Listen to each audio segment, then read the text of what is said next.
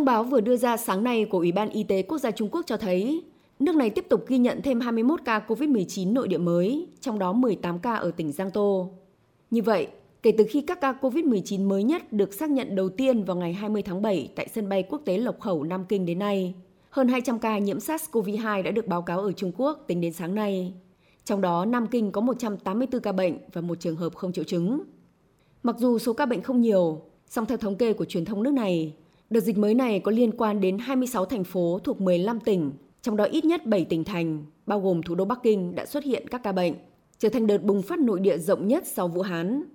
Với hai ca thông báo hôm qua, Bắc Kinh lần đầu ghi nhận các ca COVID-19 trong cộng đồng sau gần nửa năm.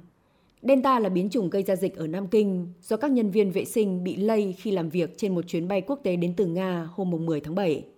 Công tác xử lý sau khi dọn vệ sinh được cho là nguyên nhân gây bùng phát dịch. Bà Đinh Khiết, Phó Giám đốc Trung tâm Kiểm soát và Phòng ngừa Dịch bệnh thành phố Nam Kinh cho biết. Sau khi kết thúc công việc, có thể do khâu cởi bỏ đồ phòng hộ và tẩy rửa thực hiện không chuẩn mực, nên đã dẫn đến sự lây nhiễm cho một vài nhân viên vệ sinh và gây lây lan sang các nhân viên vệ sinh khác. Bên cạnh đó, việc nhân viên vệ sinh cùng lúc làm việc trên cả chuyến bay trong nước và quốc tế cũng được cho là nguyên nhân khiến dịch lan rộng. So với các đợt bùng phát trong nước trước đây thường chỉ giới hạn ở một thành phố hoặc vài thành phố lân cận. Đợt bùng phát tại Nam Kinh bắt đầu từ một sân bay quốc tế đông đúc nên đã sớm mang virus đến nhiều nơi trong nước. Trương Gia Giới, một điểm du lịch nổi tiếng ở tỉnh Hồ Nam, cũng là nơi quay bộ phim bom tấn Avatar, được cho là một điểm nóng khác trong chuỗi lây nhiễm.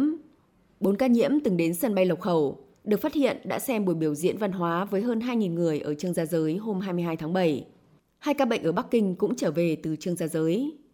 Đến nay, đã có 20 trường hợp dương tính với SARS-CoV-2 có liên quan đến địa điểm này. Sáng nay, tất cả các khu danh thắng tại thành phố Trương Gia Giới đã phải đóng cửa. Gần 12.000 du khách đang có mặt tại đây đã được yêu cầu trở về nhà.